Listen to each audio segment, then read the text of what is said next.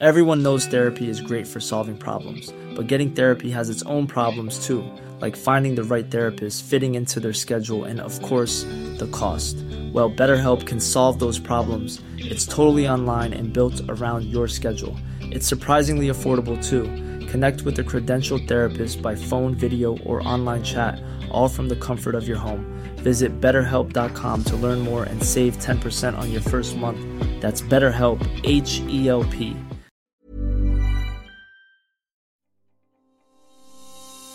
The idea that healthy food costs more than junk food is just not true. So, how can you eat better for less? Well, meat and fish are definitely among the most expensive items on a shopping list, while dairy remains simple and much more affordable. It is such a powerful source of micronutrients, high quality amino acids, and calcium, and those are all essential to healthy muscles and bones. If you consider Yeo Valley's delicious, super thick, kerned natural yogurt, it's high in protein, low in sugar, and available in 5% and 0% fat. To find out more, head to yeovalley.co.uk and find it in your local supermarket.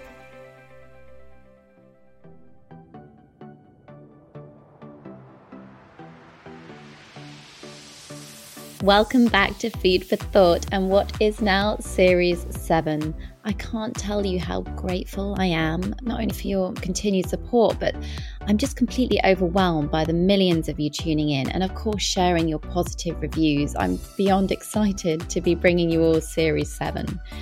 I'm Rhiannon Lambert, registered nutritionist, best selling author of Renourish A Simple Way to Eat Well, and founder of Rhitrition, London's leading private nutrition clinic. Over the next 12 weeks, my special guest and I's mission is to expose why so much advice can often be misleading. We'll be using the proven science to sort fact from fiction and dispel everything that remains confusing in the world of wellness, so that together we can learn fact from fiction and empower the healthiest and happiest versions of ourselves with the trusted expert advice. Do you ever feel uncomfortable in the workplace or amongst your peers simply because some topics are left unspoken about and they seem unmentionable? Well, you're not alone. There are many other women who feel exactly the same as you do and want to open up the conversation. Stigma and taboos around women's health remain unescapable. Their effects can have serious consequences. Taboos can lead to women not having access to hygiene products, education, feelings of embarrassment, as well as possible health risks. So, this week's Food for Thought sees Dr. Brooke Vandermolen, who's currently training as a registrar in obstetrics and gynecology, break down the many myths in women's health with me. Hello, Brooke. Hello, thanks for having me. Oh, absolute pleasure. I think when it comes to women's health, there are just there are too many taboos out there, aren't there?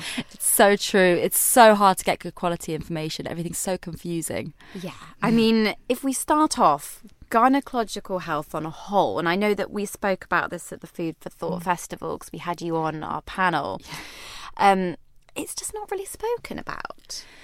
It's really not. And that's kind of why I've been doing what I'm doing, um, creating a platform to encourage women um, to get get the right kind of information and just speak about these things because as women we kind of try to do everything try to be everything to everyone be successful have the kids have be a great parent and be great at work and have everything and then when we kind of have symptoms, we often ignore them or we don't want to talk about them or we just wait for it to get better. And it can be so hard when you Google online to find the right kind of information as well oh, that you can rely on. So yeah, and there, there are definitely some taboo areas that people people just don't speak about enough. I would say like off the top of my head, mm. you know, fertility definitely yep. massive taboo still to this day, even though there's so much that can be done. Um, period problems, people kind of grinning and bearing it, experiencing years and years of devastating pain, and yet kind of muddling through um, without realizing something could be done to help. Incontinence after childbirth, all these things, I think. And the people are often surprised there is stuff that can be done to help, but we just don't talk about it enough. Well, yeah, I think I remember growing up, and then when, when you got your period or as a girl,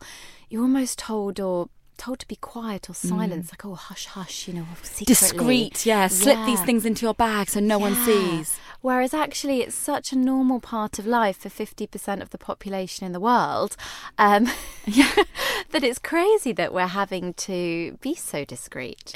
A hundred percent, and also by by being discreet, we're often we don't pay attention um, because we're kind of trying to hide it or pretend like something's not happening. Whereas actually, what we need to do is paying attention to our bodies, recognizing what's normal, and if you know your body inside out and you know your your cycle and everything, then you can also pick up when things when things go wrong and when things aren't right for you. Yeah, because I think a lot of um, women, and I've definitely been there, I think we all have at some point in lives, feel embarrassed to talk about it. Um, we've all had those awful moments where you're worried your period leaked through your trousers Oh, or yeah. something's happened to you. And really, men should equally, I think, be educated around periods. A hundred percent, yeah. I mean, it, uh, it's kind of disappointing to me that, like, on my Instagram followers, like something like ninety-eight percent of my followers are female. I don't know what I can do to change that, but I would love more men to be kind of paying attention. Sometimes men do get much more interested when it comes to pregnancy, and they kind of they kind of see the women's cycle in reality and how it's relevant when you're trying to conceive, for example, and also during pregnancy. But often it is something that's happening to somebody else; it's not happening to them. So, yeah, I would love more men to understand it, and I think that they could then also obviously be more understanding in the wider world as well when it comes to the workplace and and things like that. Because there are some countries where my clients in the nutrition clinic, some of them where they're from, they automatically are sent to see a gynecologist, whereas that's not quite the same in the UK, is it?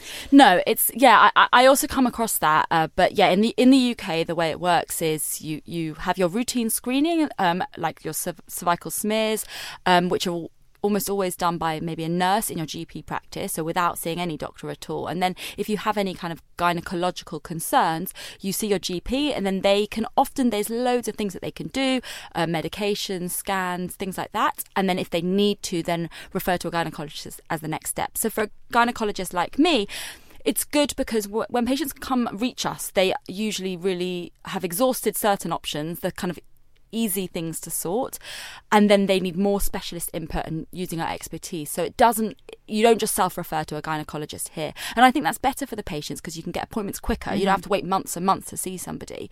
Um, and also, you know, GPs are, are often best placed to, to deal with those kind of quite common concerns.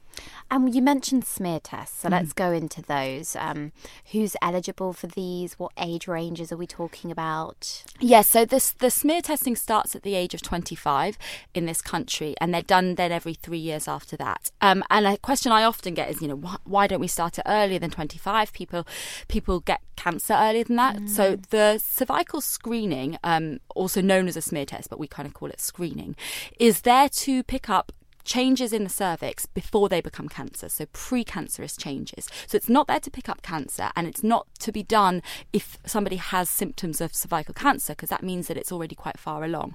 So we just do the screening every 3 years to try to pick up early changes.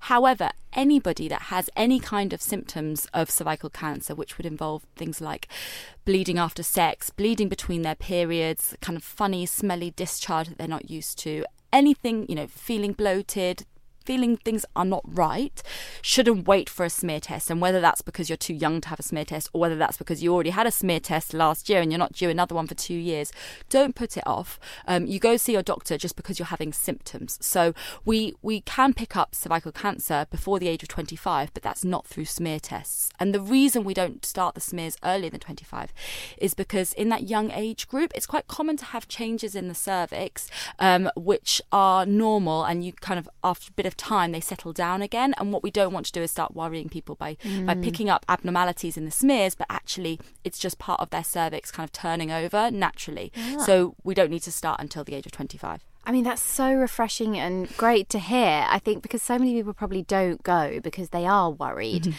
And it's one thing that I'm often asked about a lot. Surprisingly, as a nutritionist, are there any, you know, miracle things, foods that can help ease these symptoms? I'm like, you need to go and see a gynecologist. You need to go and get some help. Exactly, and that's one of the kind of issues we have at the moment. I think with social media, that so many people Yeah. will tell you this food, that food will cure this symptom, that symptom, and I think people confuse like symptoms and and illnesses is. And so if you have a new symptom, a new problem, you, the first thing you should do is see a doctor. If they can reassure you that that isn't a symptom of anything concerning, then that's fine and you can look for other ways that you can manage that thing that you're feeling yourself. But in the first instance, you shouldn't put off going to see a doctor because you've read something else on the internet. No, and especially I don't think social media. I mean, social media is a wonderful place to get this information out mm. there. It's good. It's it's triggering the conversation, but another area that I think affects so many of our listeners, um, well, female listeners and men will know about this with their partners is polycystic ovarian mm-hmm. syndrome. Could you touch into what this is and how people can manage it? Because I'm asked about this with diets and supplements, interestingly, all the time. Yeah. So, polycystic ovary syndrome is when you get um, a large number of cysts growing on the ovaries, uh, and the cysts themselves can cause issues. And the main issues that people have when they have polycystic ovary syndrome is that they have very irregular periods.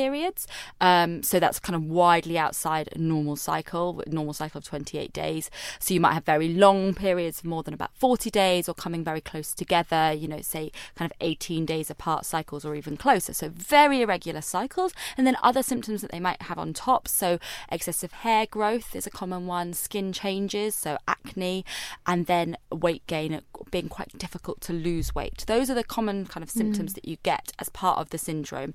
You need to have a scan as well that shows that you've got um, the multiple cysts on your ovaries as well as being being shown to have these symptoms, and you can be told you have polycystic ovary syndrome.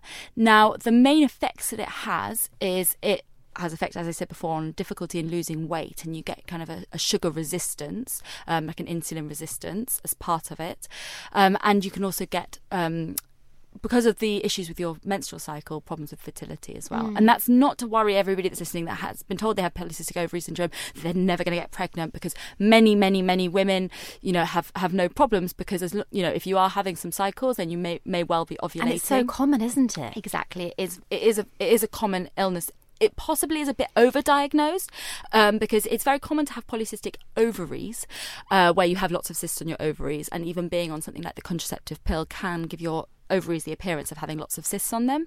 But not everybody that has polycystic ovaries has got the syndrome. But even still, the syndrome itself is certainly common. Um, and until you kind of start trying to conceive, you don't know whether it will have affected your fertility. But if you're having extremely irregular periods, then it's possible that you're not ovulating on a regular basis. And so the kind of the treatments that we have for polycystic ovaries mainly focus around helping whatever symptom is bothering you at the time. We can't cure the sim- syndrome and take it away completely, but if fertility is your concern, we can help you manage that by stimulating ovulation. If kind of insulin resistance and difficulty in losing weight is a problem, we can um, use a medication called metformin, which is commonly used in diabetes, but it it, it helps to reduce that insulin resistance. Um, or we can kind of target the individual symptoms like like laser for hair removal and, and individual skin treatments. So it's not something I would say that there is one food or something that will cure all no. of those issues. And I think it's important to work, you know, with your doctor and you can look at other other things that might you might find help you, like complementary treatments. But yeah, I wouldn't say there's something that can cure it all. I'm so glad you said that because I'm often um, being asked about PCOS with, um, sorry, I abbreviated it. So I, PCOS. Yeah. I'm often being asked, oh, you know, so and so said try a low carb diet or this supplement in inositol is going to suddenly magically mm-hmm. take everything away. And if only it were that easy. But most people I find don't get enough fibre in their diets and then they'll take out these food groups and they're left actually in a worse place than they started out. Exactly. So yeah, I think you need to look at it as a whole and just target all of the things that, that are are an issue for you and that might change throughout your lifetime because you know at one point you're not trying to get pregnant you're doing anything you can to stop getting pregnant and then it reaches the point when you do want to get pregnant so you can change which which things you're using at different times yeah. in your life no completely and something i'd like to touch on it is hormones because mm-hmm. again this i mean this is your jam this is your area of work brooke but us women we're affected by them heavily throughout our lives uh, daily hourly mm. let's face it um, is there such a thing as hormonal imbalance?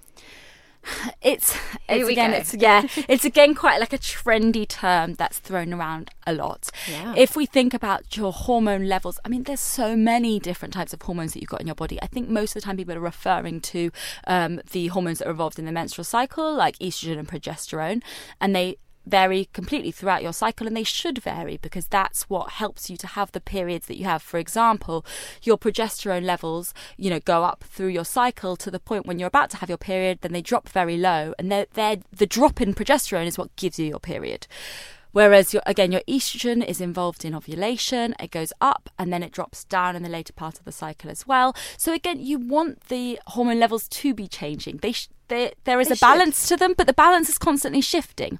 Now, I think people mainly are concerned about kind of hormone imbalance when it comes to either PMS or me- uh, menopause.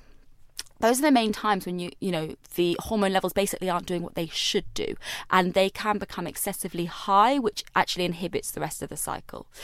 What i would say to people is think more about the symptoms that you're experiencing rather than worrying about you know do i have a, a hormone imbalance it's more are you experiencing extreme pms do you have extremely regular irregular cycles um, you know, do you think you're approaching the menopause? Those might be times when your hormones are not doing what they should do.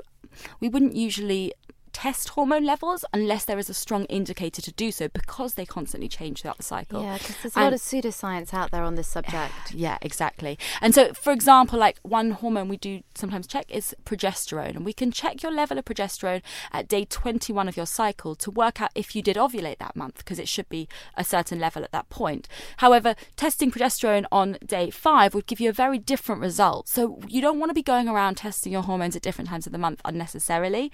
Um, because that's that c- can be widely misinterpreted and doesn't really give you any clear answers. So what you want to do is just look at yourself, think about what symptoms am I experiencing, and if any of those are troubling you, see your doctor, and they can try to help you to work out if if there is a hormonal problem here, or if you know it's all part of your normal cycle. Yeah, definitely write down your symptoms. And again, I see a lot of supplements marketed at hormonal balancing food mm. supplements. And I, I see it all. And just listen to what Brooke has said, and hopefully that will be helpful. I think another misconception, Brooke, is it's contraception mm-hmm. that that can make hormones worse. So surely there must be two sides to this as well. Yeah, again, kind of we we we label hormonal contraceptives as bad because they have hormones in. So the the hormones that are contained in, in contraception and actually in HRT as well are estrogen and progesterone, and they're just different versions of um, different kind of makeups of estrogen or different makeups of progesterone, and they're in different combinations, which gives you the different contraceptive pills. I think there are a lot of benefits to taking ex- external hormones for certain conditions. For example, you know, if you um, if you have got PCOS, then taking a regular combined contraceptive pill can regulate your cycle and provide you with contraception. Excellent. That that you know gives you some predictability to your life and and, and also provides good contraception. You could have hormones in, for example, a Mirena coil, which is a really fantastic form of contraception. It's a coil that goes in, contains a hormone that's released into your into your uterus, and it can stay in for around three to five years, depending on which one's used. Can mean that women who have really heavy periods have very light periods or no periods at all. Again, that's a fantastic thing that can really change your life if you're debilitated by having very heavy periods and you struggle to leave the house and go to work. So I think it's not great to label hormones as like a negative thing. Of course, they do have side effects. Because even circulating estrogen's good for bone health, isn't it? Exactly, exactly. And you know, for women that have been through the menopause, for example, that are considering taking HRT, then there is benefits of taking HRT, like it can reduce your risk of um, heart attack, strokes, bone health as well. But of course, there is risks involved, and there's there's the risk of breast cancer with HRT, for example, which we think probably has been overstated in the past. Um, but you know what what works for for one person may not be right for somebody else and we have to consider things on an individualized basis. Thinking again about what is your your troublesome symptom what is the reason that you've gone to see your doctor what would you like out of your either contraception or HRT and rather than saying like all hormones are bad think do I need it at this time? And you might it might not be right for you now might be right in the future. So if you're thinking about, you know, having a baby soon, trying to conceive, but right now you want some good contraception, for example, you might not want to have a hormone which will mask your menstrual cycles because it's quite good in the run up to trying to conceive to track your cycle. Work out, you know, when are you likely to be ovulating. I mean, I've had friends that have got pregnant without having a period, so Yeah. obviously the cycle must have been coming back, or they didn't quite exactly, get it. Exactly. So you don't have to come off the pill, for example, for a while before trying to conceive. But some people would like to see what their periods are doing on a regular basis. So that's fine. That's when you might not want to be on hormones. But if you still need some contraception, maybe a copper coil is good because that doesn't have hormones in it. But, you know, at another point in your life when maybe after you've had a baby and your periods are much heavier or your PMT is worse, then a combined pill might be good for you. So it, it varies throughout your life and there's different situations that, you know, yeah, hormones can be good, but they aren't without risks, of course. It's so interchangeable. I think our bodies is what fascinates me about health in general. The fact that we're never quite the same person every second, every minute of the mm-hmm. day, different periods of our lives, it goes to show how individualized approaches should be at, at different points and why we should be speaking to people that work in that field because all too often or not, there may be a cherry picked study that makes the headlines that does say all HRT gives you breast cancer. And of course, that is not, eh, that's quite worrying. I think there's been so much um, scaremongering, and what what that left was women that were having debilitating symptoms, just having to put up with it and uh, avoiding a treatment that may well have helped them, even if it's for just a short period in their life. So yeah, we we we have to make sure. You know, the things that I talk about on here, I might not be talking about the most cutting edge treatments, and someone might listen and say, oh, but she didn't mention this, that, the other for mm. PCOS. But actually, what we need to see is lots of studies that are replicated, showing good quality evidence. And then once it's incorporated in the guidelines, that means that all doctors can practice and prescribe the same thing. And that means that's when we know it's it's reliable and it's safe. So, yeah, I, I'm not here to kind of talk about cutting edge treatments. I think there is there is a lot of good treatments that are available and yeah we should all be working in a similar way I, I couldn't agree more, which is really good. That's all. That's what the podcast is all about. food for thought. And another areas. If we move on from uh, PCOS, um, HRT, onto endometriosis, because I feel that it doesn't get as much airtime as PCOS. Could we explain what that is for our listeners um, and how it affects our bodies? Definitely. So it, it takes an average of seven years for a woman to be diagnosed with endometriosis from when she first goes to a doctor. Can you imagine in this day and age? So what endometriosis is is it's a condition where you get um, tissue that normally lines the the womb, um, your endometrial lining, growing in places it, it shouldn't do. So it can grow kind of through the lining of the womb. It can also grow on the ovaries. It can grow on your bowel. It can grow basically in different different parts of the abdomen and when you get your your period when you get your like monthly cycle you can bleed during your period from these places as well. So it can give a whole host of different symptoms. The main thing people experience is really painful periods. That's the main symptom they come to the doctor with. Um, and and that pain can be on a particular part of the abdomen or it can be all over. Um, that may may also be because on the ovary where the endometrial tissue grows, it can give you a certain type of cyst. Um, and if, again, if you're bleeding into the cyst with your period, that makes that pain worse. The other main thing that people experience is when they come to trying for a baby, they struggle to conceive because endometriosis is as part of the way that it gets deposited around the abdomen can make scar tissue and and things like the fallopian tubes can stick together and it can become difficult to conceive for in a number of different ways and that only becomes apparent you may never know you had endometriosis until it comes to trying to conceive so you know, if you're again, if you're having either of those symptoms, see a doctor. So if you're having really painful periods where your normal painkillers like paracetamol and ibuprofen just aren't enough for you, um, see your doctor. And the other thing is, yeah, if you've been trying to conceive for a year or more, um, don't don't wait any longer. If you're a bit older, we say around above the age of 38, you could see your doctor after six months of trying to conceive because they may speed along the testing, so you don't have to wait too long. I mean, what about pain during sex, which is something that I think is reported sometimes? Yes, that is definitely exactly, and that's that's um, depending on where the deposits of endometriosis are, for example. Um, then yes, because as well you have adhesions within within the womb. Yeah, um, So the, pain. the diagnosis process then it's not ve- as straightforward as you'd like it to be. It's a bit of trial and uh, error. I think that- there can often be a bit of women go to the doctor, tell them they have painful periods. Yeah. They kind of reassure them that it's normal, or even if you get an ultrasound scan, that doesn't always show endometriosis. Really? The best way of seeing endometriosis is actually seeing it with our eyes, and the way we do that is through a laparoscopy. So that's when we pop a camera into the tummy. That's done under general anaesthetic by a gynecologist. Um, your GP can request an ultrasound for you. But um, ultrasounds don't show these adhesions. It can show if there's a cyst, and it sometimes shows some features that may be in keeping with endometriosis, but it may show a completely normal scan. But I th- what I would encourage women is if you're still experiencing the pain, and you know, despite having a normal scan, just maybe maybe go back to your doctor again. Mean, are there any links? So I'm sure a lot of people are thinking, well, is there anything I can do to prevent this happening if I don't know it's happened now? Are there any links between stress or lifestyle that could be mentioned here? I think when it comes to our menstrual cycles, having a regular cycle, um, exercise um, and having a healthy diet are really really helpful. Uh, they also it also helps with things like PMT um, and things like that.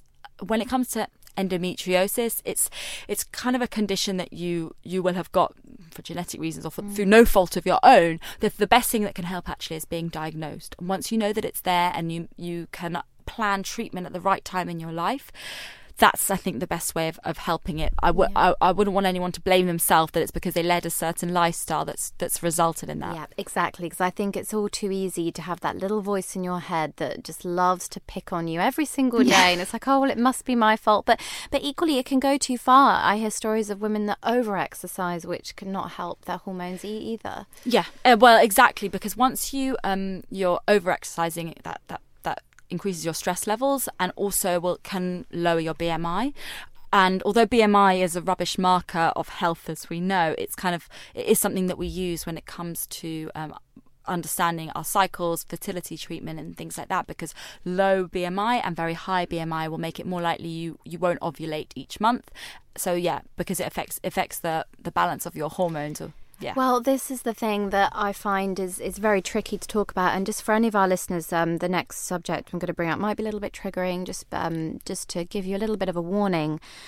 Uh, to switch off if you don't want to continue, but the subject of fertility and miscarriages, mm. IVF, um, I feel that more and more couples now are struggling, we know, to mm-hmm. get pregnant. And they're more common miscarriages than you'd think, aren't they? These things do happen frequently. Absolutely. Uh, when it comes to miscarriages, one in four pregnancies will end in miscarriage. And if you think, you know, many women won't just have one child or one pregnancy, you might have three or four, that the chances are that, you know, most women or at least someone in your immediate family will have been through a miscarriage. So miscarriage is, is extremely common. And then when it comes to um, fertility problems or fertility struggles, one in seven couples won't have conceived within the first year of trying to mm. conceive.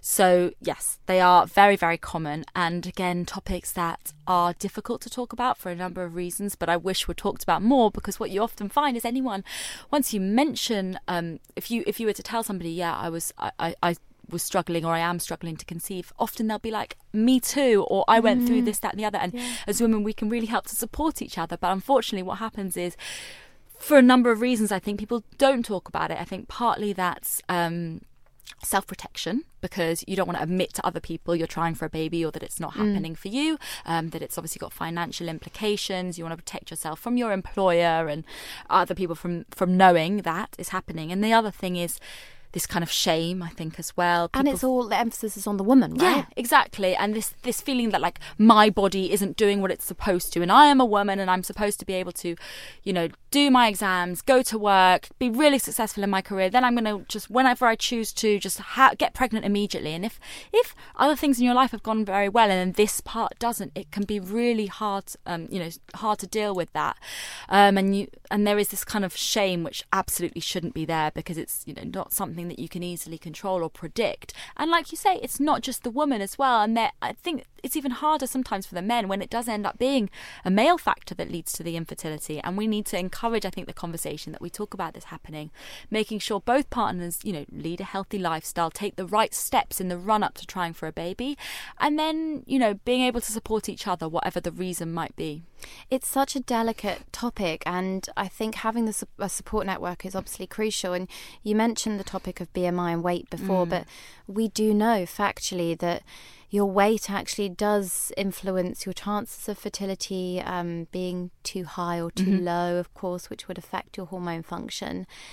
And there's a lot of stigma out there at the moment, anyway, about um, discussing weight on a whole. Mm-hmm. It's a very tricky subject even for me right now to address uh, because obviously we want to be encouraging lots of different body shapes and sizes but you are an individual person i think if you have a niggling feeling that you're not in the best position you could be in definitely seek help absolutely it could help make a difference yeah so it's a really difficult situation actually sometimes when um, struggle uh, a couple may be trying to conceive for a while. They go to see their GP. The GP then refers them to, to us, to the gynecologist.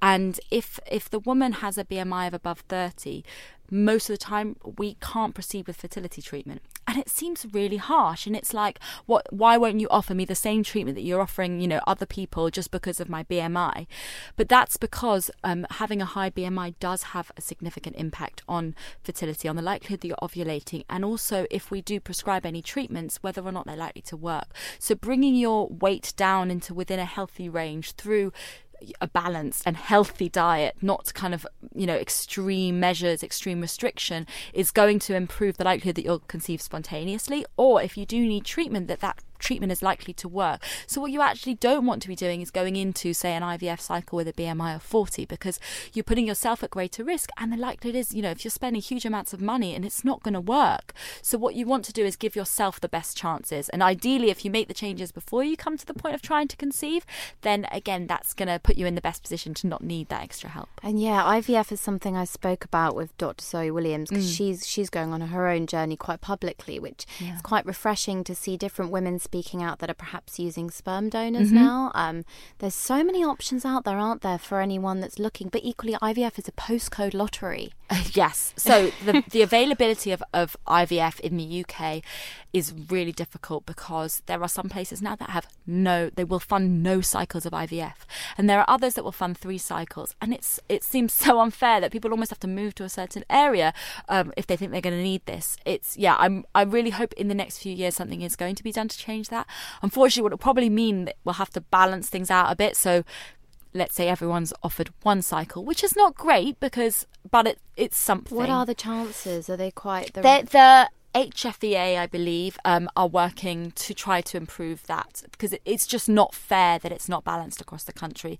But funding is, as we know, a, a real issue at the moment in the NHS and funding something like this, whilst I believe every single person should be entitled to three cycles of IVF, it's a very difficult case to make. It's another ethical um, and moral, which I find as a nutritionist hard enough, let alone how you deal mm. with th- this subject of yeah. bringing a life into the world, because I'm often stating I'm a nutritionist, I, I can say facts about mm. nutrition. Yeah, I often have to remove the subjects of um, your ethical reasons or mm. sustainable reasons. But I think when it comes to bringing a life in, yeah. people are faced with, well, maybe if you can't naturally, that's a sign. And some people will read it that way, whereas for other people, they won't and will be like, no, it means you just need a bit of support. There are two big camps out there that are quite vocal. Absolutely. And it's, it's such difficult conversations to have. I think when we remove money from the equation, then for you know for many people, yes, we would keep going with certain options, absolutely sperm donors or egg donation. Fantastic uh, uh, things that are out there now that give people couples a real chance to bring home a baby, but there is that financial restriction on top and the question of whether you know we should all fund it or whether you have to fund it yourself but in a way it's so unfair that one couple might might go through this for no fault of their own and another couple doesn't conceives really easily and it's yeah it's it seems so unfair even the psychology of it so i would urge anybody listening um, to seek out some sort of psychological support mm. if you need it because i can imagine Absolutely. for couples that have had a stillbirth or a miscarriage mm. or they're trying ivf it's failing is that something that is available Yes, definitely. And I think that is so important because we the these events that go on in your life, I think it comes back to this taboo. Like it, it can be a long time before someone even acknowledges that they went through a miscarriage or went through stillbirth or the struggles I even see women who have um, struggled to conceive, gone through fertility problems, then conceive, and then actually, when you're faced with having a pregnancy after going through all of everything you've gone through, the pressure that's on your pregnancy, it can be so difficult to cope with, and that can expose you to the risk of things like postnatal depression and anxiety. So absolutely please um, seek support. There's loads of places you can turn to. If you are pregnant, then um, you can speak to your midwife or your doctor. If you aren't pregnant, um, then speaking to your GP, the Samaritan's mm. line. Um, any if things become really, you know, acute, then there's there's lots of places, and I, I would definitely urge people to get kind of um, support mental, like with their mental health. Things like CBT can help because, again, anxiety around around going through treatment, how that feels during the cycle. Traumatic. I mean, yeah. for every single woman out there, I think we need to acknowledge, first of all, how incredible we are mm. as females, mm-hmm. the fact that we cope with so many different floods of emotions and life events that yeah. are thrown at us, but there's no shame in asking for help. Absolutely. And I think that crosses the board for all aspects of women's health. I think there should be no shame, and that we would rather, you know, as doctors, I would rather see you 10 times in my consultation room than not see you that one time that we missed something that was yeah. important. I think ask for help. Maybe the first point of call is just to ask the people around you. Um, if you have a partner or if you have family you can talk to, just check in with them. Do you think this is normal? Do you think you know I'm feeling like this? Is this okay? But don't don't wait. Um, don't sit on problems for too long. Yeah, because another uh, pressure, an aesthetic pressure, I think that can come from from these changes in our bodies, from pregnancies, from miscarriages, all mm. sorts of different things that happen to us. And gynecologically, you, you must see this quite a bit. I mean, some of it can lead to things like eating disorders mm-hmm. if you don't get the help. The risks are high. Absolutely, yeah. We really need to try and kind of pick up on these things. And there are. It doesn't mean that if you go to see somebody that you're going to get sent to see a psychiatrist, you're going to be on medication. No. There's so much that can be done before that point. Things like CBT is a fantastic um, treatment that's cognitive behavioral therapy, can be used in a wide range of, of issues um, and hopefully prevent things like you say. Because would you say it's a bit chicken and egg? Sometimes you must see clients that come in to see you. Mm-hmm. Um, perhaps they have an eating disorder underlying and mm-hmm. you haven't been given that information, yet that will have triggered their reproductive, perhaps, problems. Absolutely. And it's a question that people don't think to ask. I think as doctors, we don't tend to talk about diet. You know, it's just, but especially as a gynecologist in secondary care, by the time someone's come come to us, well, we would have assumed that all those dietary changes wouldn't work, those kind of standard things, and we're going to go straight in with medication, scans, treatments. But like you say, that person that's sitting in front of you with a BMI might have a normal BMI or even a low a low BMI or even a high BMI. Doesn't, any, doesn't yeah. matter. But yes, certain eating patterns can, as we said earlier, affect the likelihood that you're ovulating and have resulted in that. And maybe if we all asked a few more questions about, you know, um, how often do you eat in the day, what kind of foods do you eat, and just to understand a little bit of that person's psychology and how they're thinking about food, that could certainly maybe reveal a relatively easy problem for us to fix. Now, obviously, it's not, it's not easy to change people's eating behaviours, but yeah, it might prevent them from needing to go down the line for, for more intensive. Quality sleep is essential. That's why the Sleep Number Smart Bed is designed for your ever evolving sleep needs. Need a bed that's firmer or softer on either side? Helps you sleep at a comfortable temperature? Sleep Number Smart Beds let you individualize your comfort so you sleep better together. JD Power ranks Sleep Number number 1 in customer satisfaction with mattresses purchased in-store. And now, save 50% on the Sleep Number limited edition Smart Bed for a limited time. For JD Power 2023 award information, visit jdpower.com/awards. Only at a Sleep Number store or sleepnumber.com. Cool fact: A crocodile can't stick out its tongue. Also, you can get health insurance for a month or just under a year in some states. United Healthcare short-term insurance plans, underwritten by Golden Rule Insurance Company, offer flexible, budget-friendly coverage for you. Learn more at uh1.com. Because having a healthy relationship with mm-hmm. food, mm-hmm. we know long term, if that's not there long term, it can reduce their risk of getting pregnant or anything they want to achieve, really. Definitely. And it, yeah, it's not something that you could just then eat normally for a week and suddenly all the problems are fixed. It needs to be something that is o- over a period of time. Yeah. And so I think to ask, I could keep talking to you about these questions, Brooke, and I could go even further down, but I know we have a, a different episode for more eating disorder related questions. But let's move on to the the kind of physical effects, stretch marks, cellulite, how your body changes. Why do some of us have so much shame around this area? How has this developed?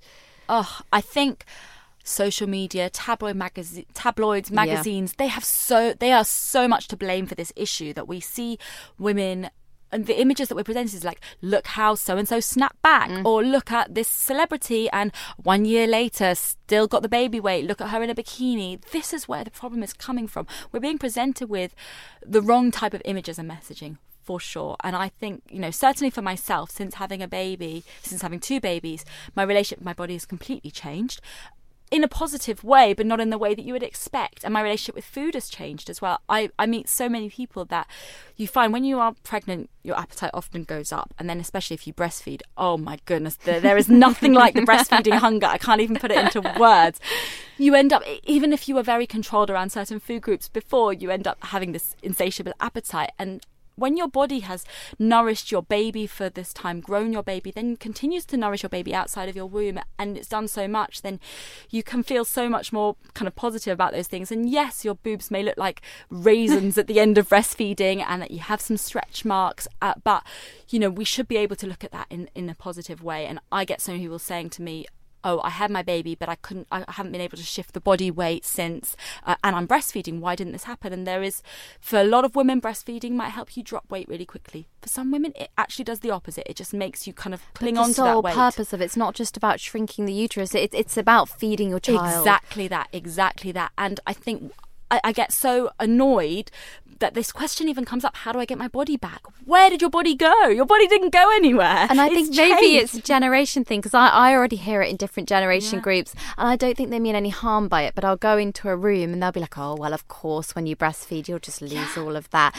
It's just this kind of social norm we've developed. And when I had my my first baby, I found that uh, I did. I was one of those people that I kind of lost weight through breastfeeding quite quickly, and people would say to me, "Oh, you know, oh, you look great. You're you're back in your jeans." And I kind of, I almost wanted to say like, why are you commenting on that? Yeah. That isn't relevant. I've got a brand new baby who, uh, you know, I'm really proud of, and that my body shouldn't be uh, kind of there for commenting on, but as soon as you get pregnant and you have a baby, it's like anyone can kind of pass a judgment on what you look like. It's a very interesting word. I've never had so many comments mm-hmm. about my personal life since falling pregnant ever. Yeah. Um, and been marketed so many products, Brooke. Oh my uh, goodness, I know. Uh, do any of these actually work? The anti-cellulite creams and the stretch mark I, things? I don't. I don't believe so because I think what what you're doing in this um, time in your life is your your skin is being put under such intense pressure physical it's not just the way that your skin naturally works it's if you think about how it is being physically stretched and the rate of growth. Oh you feel it. Yeah and so a lot of women kind of they're rubbing you religiously rubbing those creams every day and then the day after your baby's born the stretch marks appear because your skin then springs and there's no way of present, preventing that from springing when suddenly all the water is released and your baby you know is no longer in in your womb which was holding it so big and tight. So i think there yes maybe to an extent just keeping your skin moisturized and hydrated is a good thing for your skin but i wouldn't blame yourself that you used the wrong cream if some stretch marks appear. You know i use them i've got stretch marks whatever. Yeah. They will fade over time to an extent, and I think we just have to accept that that is just part of having the blessing and the fortune to be able to grow your child means you end up with some stretch marks completely because women women go through so much that I wasn't aware of the the bleeding mm-hmm. post birth the mm-hmm. pain even going to the toilet yeah. Um, the ability to walk perhaps there's so much more going on as well yes exactly so that we don't talk about that early postnatal period enough and a lot of people are completely floored by the fact that why do I feel so awful? Why do I feel like I've been through a car crash? I think there is, we, we need to know what to expect before um, the baby arrives so that we can be prepared and have kind of stocked up on what, what you're going to need. So, what I would say, the things when baby arrives that um, you can expect to experience is bleeding is definitely one. And I always say, uh, when you kind of pack your bag, make sure you pack in like maternity pads for that bleeding because you are going to benefit from both extra absorbency of the thick pads and the cushion that you get to sit on because you may have torn or been cut. And, you know, over 90% of first time mums that have a vaginal birth will have a tear or a cut. So, pain is a feature. Definitely, you're going to have some pain. Whether you have a vaginal birth or a C section, you'll have some pain. Take regular painkillers. Don't be scared of them. You have been through a massive you know change and m- maybe even an operation so don't be scared to take painkillers you would at any other point in your life if you had any other procedure yeah. if you had some dental work you'd probably give you know take regular painkillers for a week but people are almost like oh no I'll take it for a day and then I'll stop because it was just when I had my baby. Well, they but, think because every woman's done it in the world, therefore somehow it makes it not a painful or traumatic experience giving birth. Exactly. Yeah, it is it is pain and you need to kind of stay on top of the pain to allow you to look after your baby. If you Um, also, the pains that you get, the after pains, we don't talk about enough. You have all these contractions during labour, and that's all to kind of push your baby down, down, down, help the baby descend so that it comes out through the vagina. And then after your baby's born, your uterus is still kind of large, the size of your, you know, 39, 40 week uterus, needs to get back down to being the size of your fist. And the thing that helps it contract and to shrink, or we call it involuting, is continuing to have contractions because those squeezing um, squeezes the blood out and um, stops any bleeding and also helps to get that uterus back down to the shape it to the size and shape it should be. And you continue to have some contractions. Now they are not like labour contractions; they are they will be milder, but they they are definitely there. And often, um, each if you do breastfeed when you latch the baby on, women often find that's accompanied by an increase in these contractions, and it it'll last usually like a day or two. Uh, but yeah, we don't talk about it as women enough. I, there's this period after giving birth that I think a lot of women are expected to just crack on with it and get up and go. It, mm. It's it's a bizarre mindset, and I think mindset is something that we should kind of just finish up before I take questions from from our listeners, because advertising, big brands pushing products like post birth um, waist trainers mm-hmm. or um, even miracles for things like breast cancers now. Yeah. I, I can't believe some of the things I'm seeing, Brooke. Do you think in your line of work the confusion and the media are helping you get a message out there? Is there a balance now between the good and the bad? I think yes, people like you know you, myself. There's a bunch of qualified healthcare professionals out there on social media or speaking in the media, and I think that's great because we do need to dilute some of the, the rubbish messages that are out there. But it, it does sometimes feel like we're fighting against this tidal wave and trying to dispel myths and I think for everybody that's that's listening, just making sure, and I know you've posted about this before, that you are kind of checking that information that you receive is from a reliable source. There's so much out there that people people do want to help, and they that it comes from a good place, but we we do need to kind of fight fiction with these good facts that are backed up by evidence. Yeah, and it, it can be so hard sometimes. Um, I know that uh, people mean well, mm-hmm. and that's when it's even more difficult to kind of say, "I appreciate your comment. Yeah. Thank you." You so much. And I think for anyone listening, one of the best tips I've ever ever been given and has enabled me to continue is just to say thank you for your input mm-hmm. and just kind of let it slide exactly. and then yeah. try and focus into you. So anyway, questions from we've got Janice first. Janice has said, I'm in my late 20s and I have PCOS. I'm wanting to get pregnant, but is it likely it will take longer than normal? So I think we, we kind of mm. discussed this a little bit earlier. I it's it's possible it will take longer um, with with everyone. The biggest impact on your fertility is not PCOS it's age. Age is something we again need to need to speak about this earlier. And if you're in your early 20s and you're thinking about your fertility fantastic well done because for so many people they don't consider it until later. And that's okay. If you haven't met your partner until late in your 30s or you know you're not in that right place that's fine. But you do kind of have to accept the fact that uh, the the number of of eggs we have in our lifetime is fixed. You are born with the total number of eggs you will ever have, and you lose many on a monthly basis. So that's why in your kind of late 30s, your um, the eggs you have are of lower quality and it takes longer to conceive. So if you're in your early 20s and you start trying to conceive then, you still have good chances. If you are having irregular cycles, then um, if you're having widely irregular cycles, then I would say see your GP yeah. after six months of trying to conceive. Because if you're really, they're really irregular, the chances are you're not ovulating at all. So there's no point in giving yourself a full year. But if you are having regular periods, even if you've been told you've PCS, PCOS in the past, give yourself a year of trying to conceive because the chances are you will conceive in that time. And after that point, if you don't, there is a there is quite a lot that can be done to help to help to stimulate your ovulation. There you go, Janice. Um, Arabella has said so this is different. Breast cancer runs in my family. Are there any home test kits that I can use, or is it just checking my breast regularly? Um, yeah, what you what you want to do, the best way that we can pick up um, breast cancer is to just be really aware of our breasts. Um, mm. Regularly examine yourself, and kind of well done for even thinking about it. Being aware that you've got a family history means that you know you may be at higher risk in your lifetime. Having a distant relative may not increase that risk too much, but if it is a close relative like a mother or sister, then yes, you may be at slightly higher risk of developing breast cancer. So even more reason, but everyone. Everyone should um, be checking their breasts. Uh, there's, There's so many campaign. charities out. There's a CoppaFeel doing a Exactly. good. And there's, there's a campaign that feel it on the first. So the first of every month, that's your reminder. Have a feel. If you want to do it in the shower or when you're in bed, do it in different positions because your breast tissue will feel different in different positions. So standing up and the way gravity um, will kind of affect the breast tissue in that way. Feel in different positions and anytime you notice any changes. And that's not just lumps, remember, with breast cancer. It can be skin changes as well, like puckering or dimpling you can see, um, that the skin just, just looks a bit thicker.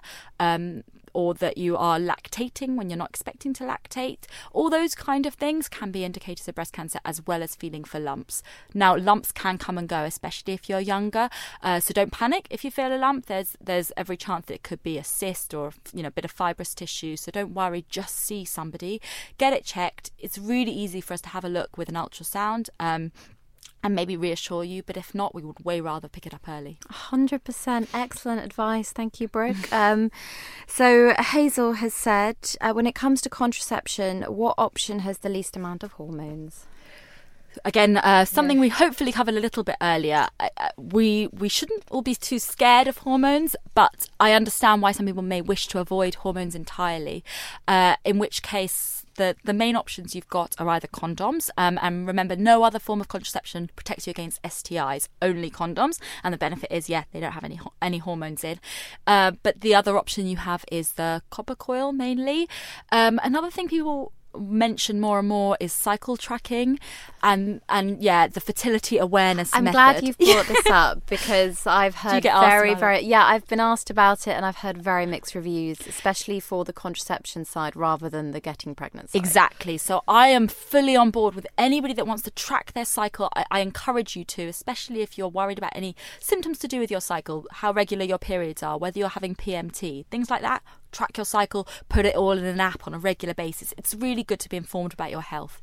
When it comes to using that tr- cycle tracking to predict when you're ovulating so that you can have sex and avoid ovulation, so that essentially you avoid getting pregnant just through the timing of when you have intercourse. I get a bit nervous about that method. Now, there have been studies of um, certain apps which come with a thermometer. They tend to be quite costly. I think, you know, £90 or something plus to get maybe a thermometer. It relies on you tracking your temperature every single day at the same time of day, putting it into an app, and it gives you a calculation and says, you know, green or red, whether you can safely have sex or not. My worry is, firstly, we mostly don't lead predictable lives. So, you know, for example, someone like me, a shift worker, some days I'm off work, some days I'm at, sometimes I'm working nights. Now, how can I ensure that at 7 a.m. every day I'm able to, to take my temperature and that also I'll have been asleep? Or, you know, whatever's been going on in my life is constant up until that time. It's impossible. I just don't think it's realistic. And so, what ends up happening is people take the temperature at slightly different times of day. Or if you take a temperature at 7 a.m., but you've been up all night on a night shift, that's going to give you a, a different reading than it would otherwise. So, with perfect use, they might say that it's 98% effective, but I would question if anyone can really use this over a long time period with perfect use. And if you are, you know, you're not you're not that bothered if you get pregnant or not. You know, maybe you're thinking we're probably going to try for a baby in six months' time. If I got pregnant now, not a big issue, then fine. You know, that might be a good method for you. It avoids con- contraception. It avoids anything invasive. But if for you, you know, pregnancy is something you really strongly want to avoid, that it would be a really bad idea, you may consider abortion at, at this point in your life, please avoid this type of contraception because I just think the failure rate is too high and you just want something a little bit more reliable. And there's a lot of brands pumping a lot of money into Mm-hmm. advertising these products. Which again is makes me really question, yeah, some of the advertising that's out there on social media, Yeah. and whether whether it's right to mar- to advertise a contraceptive. I'm I'm not so sure because I think we should be having these informed discussions with a doctor that can take into account your lifestyle and recommend certain things to you. Thank you, Brooke. excellently, excellently discussed. So that does move me on to the fact or fiction round of the podcast. Are you ready? I'm so ready. Here we go. Okay. The coil helps regulate your hormones. fiction. There's two coils, uh, Mirena and copper coil. Well, there's actually more than two, but broadly there's a hormonal and a non-hormonal coil. Um, but even the one with hormones, it gives you an exogenous hormone, uh, which gives you progesterone, but it doesn't regulate it into a regular cycle. That would be, yeah, a completely confusing statement. Um, endometriosis is just a heavy period. definitely fiction. As anyone with endometriosis will tell you, it's painful periods is the main feature. You can have heavy periods, um, and also you know infertility as as a feature of that. But it's not just a heavy period. What an awful assumption. Yes, you can still lose your period if you're a healthy weight. Um, fact. Yeah, there's lots of different reasons you may not ovulate or you may not have a period each month. Most health products for your vagina don't do anything probably fact, I would say. I'm trying to think what health products there are now for your yeah. vagina, and I'm like, mm, maybe the goop stuff is not. yeah, I mean, and I guess some of the um, d- douches and things that, yeah, certain creams. So probably not that necessary to put external creams and washes on your vagina. Great. Cervical smears are painful fiction, although it can be fact for some women. I think um, they can certainly be uncomfortable, is a word I would use. Uh, mainly the speculum that the, the you know the little device that's put inside so that the person that's doing it can see your cervix. But please don't avoid your smear because you're worried about the pain. It's better to go and have the appointment even if you don't end up having the smear that time go and discuss your fears around it. There are people that have vaginismus for example if you're if you have painful sex because you know the, the muscles of your pelvic floor tighten up that can make having a smear test really uncomfortable. So it's better to go along and talk to the nurse or doctor about things that can be done to help that. For example using the smallest size of speculum, um, how, using vaginal dilators at home, or allowing you to insert the speculum yourself. There's loads of ways to improve it. Don't avoid it entirely. Good to know. Estrogen and progesterone are the two main hormones in women. Um, fiction. There's loads of hormones. There's yeah, LH, FSH, all the yeah, loads of loads hormones. of hormones. You only get stretch marks from pregnancy. Definitely false. Fiction, false, whatever you want to call all it. Works, all yeah. works. If you don't have a family history of breast cancer, you won't get it false fiction, I'm afraid. Um, yeah, there is only a small proportion of breast cancer that is hereditary. Over 90% of women have cellulite. Sounds fairly reasonable, I would say. I don't know if I could call it a fact because I'm not that certain, but that sounds like a pretty true statement. Brilliant fact or fiction round and so informative, Brooke. Thank you so much. Thank you. So that does nearly wrap up this episode. I'm so sad. Um, there's so much more I want to ask you, but we do need to finish with our food for thoughts today. So I think mine would pretty much be the fact that we don't open up enough as women and talk about female health. It's a problem and one that I only really became aware of falling pregnant, mm-hmm. to be honest, more than ever before.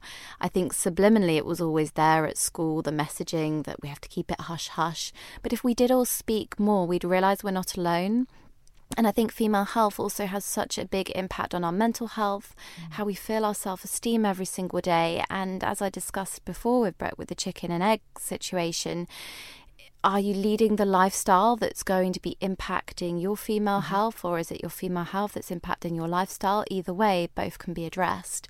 Absolutely to seek help. And if you could leave us brooke with something that our listeners can take home with them. Yeah i guess just to kind of build on what you say is um, don't just don't just put up with symptoms. Um, speak to somebody. If you speak to somebody around you, don't just laugh it off as normal either. I think you know a perfect example of that is leaking urine after having a baby. A lot of women kind of you know you'll joke with it with your friends about why you can't go for a run anymore, you can't get on the trampoline. But yes, it's good to talk, and yes, it's good to laugh and to use these things because you know if you're if you're not laughing, then you know how can you enjoy life and everything like that. But at the same time we shouldn't just laugh off problems. There's a lot that can be done to help. You know, taking incontinence as an example, physiotherapists, women's health physiotherapists are fantastic. They can do so much. So it doesn't mean you need operations or complex procedures or medications.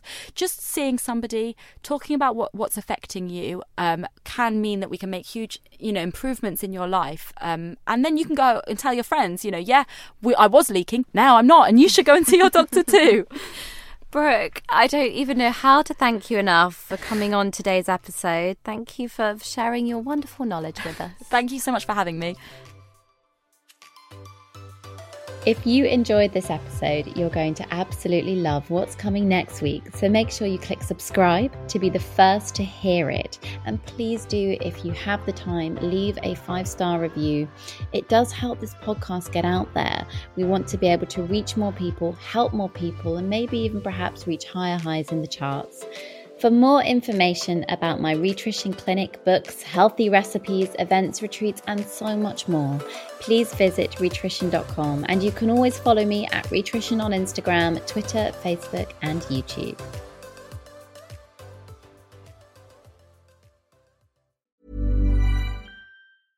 Mom deserves the best, and there's no better place to shop for Mother's Day than Whole Foods Market. They're your destination for unbeatable savings, from premium gifts to show-stopping flowers and irresistible desserts. Start by saving 33% with Prime on all body care and candles. Then get a 15-stem bunch of tulips for just $9.99 each with Prime. Round out Mom's menu with festive rosé, irresistible berry chantilly cake, and more special treats. Come celebrate Mother's Day at Whole Foods Market.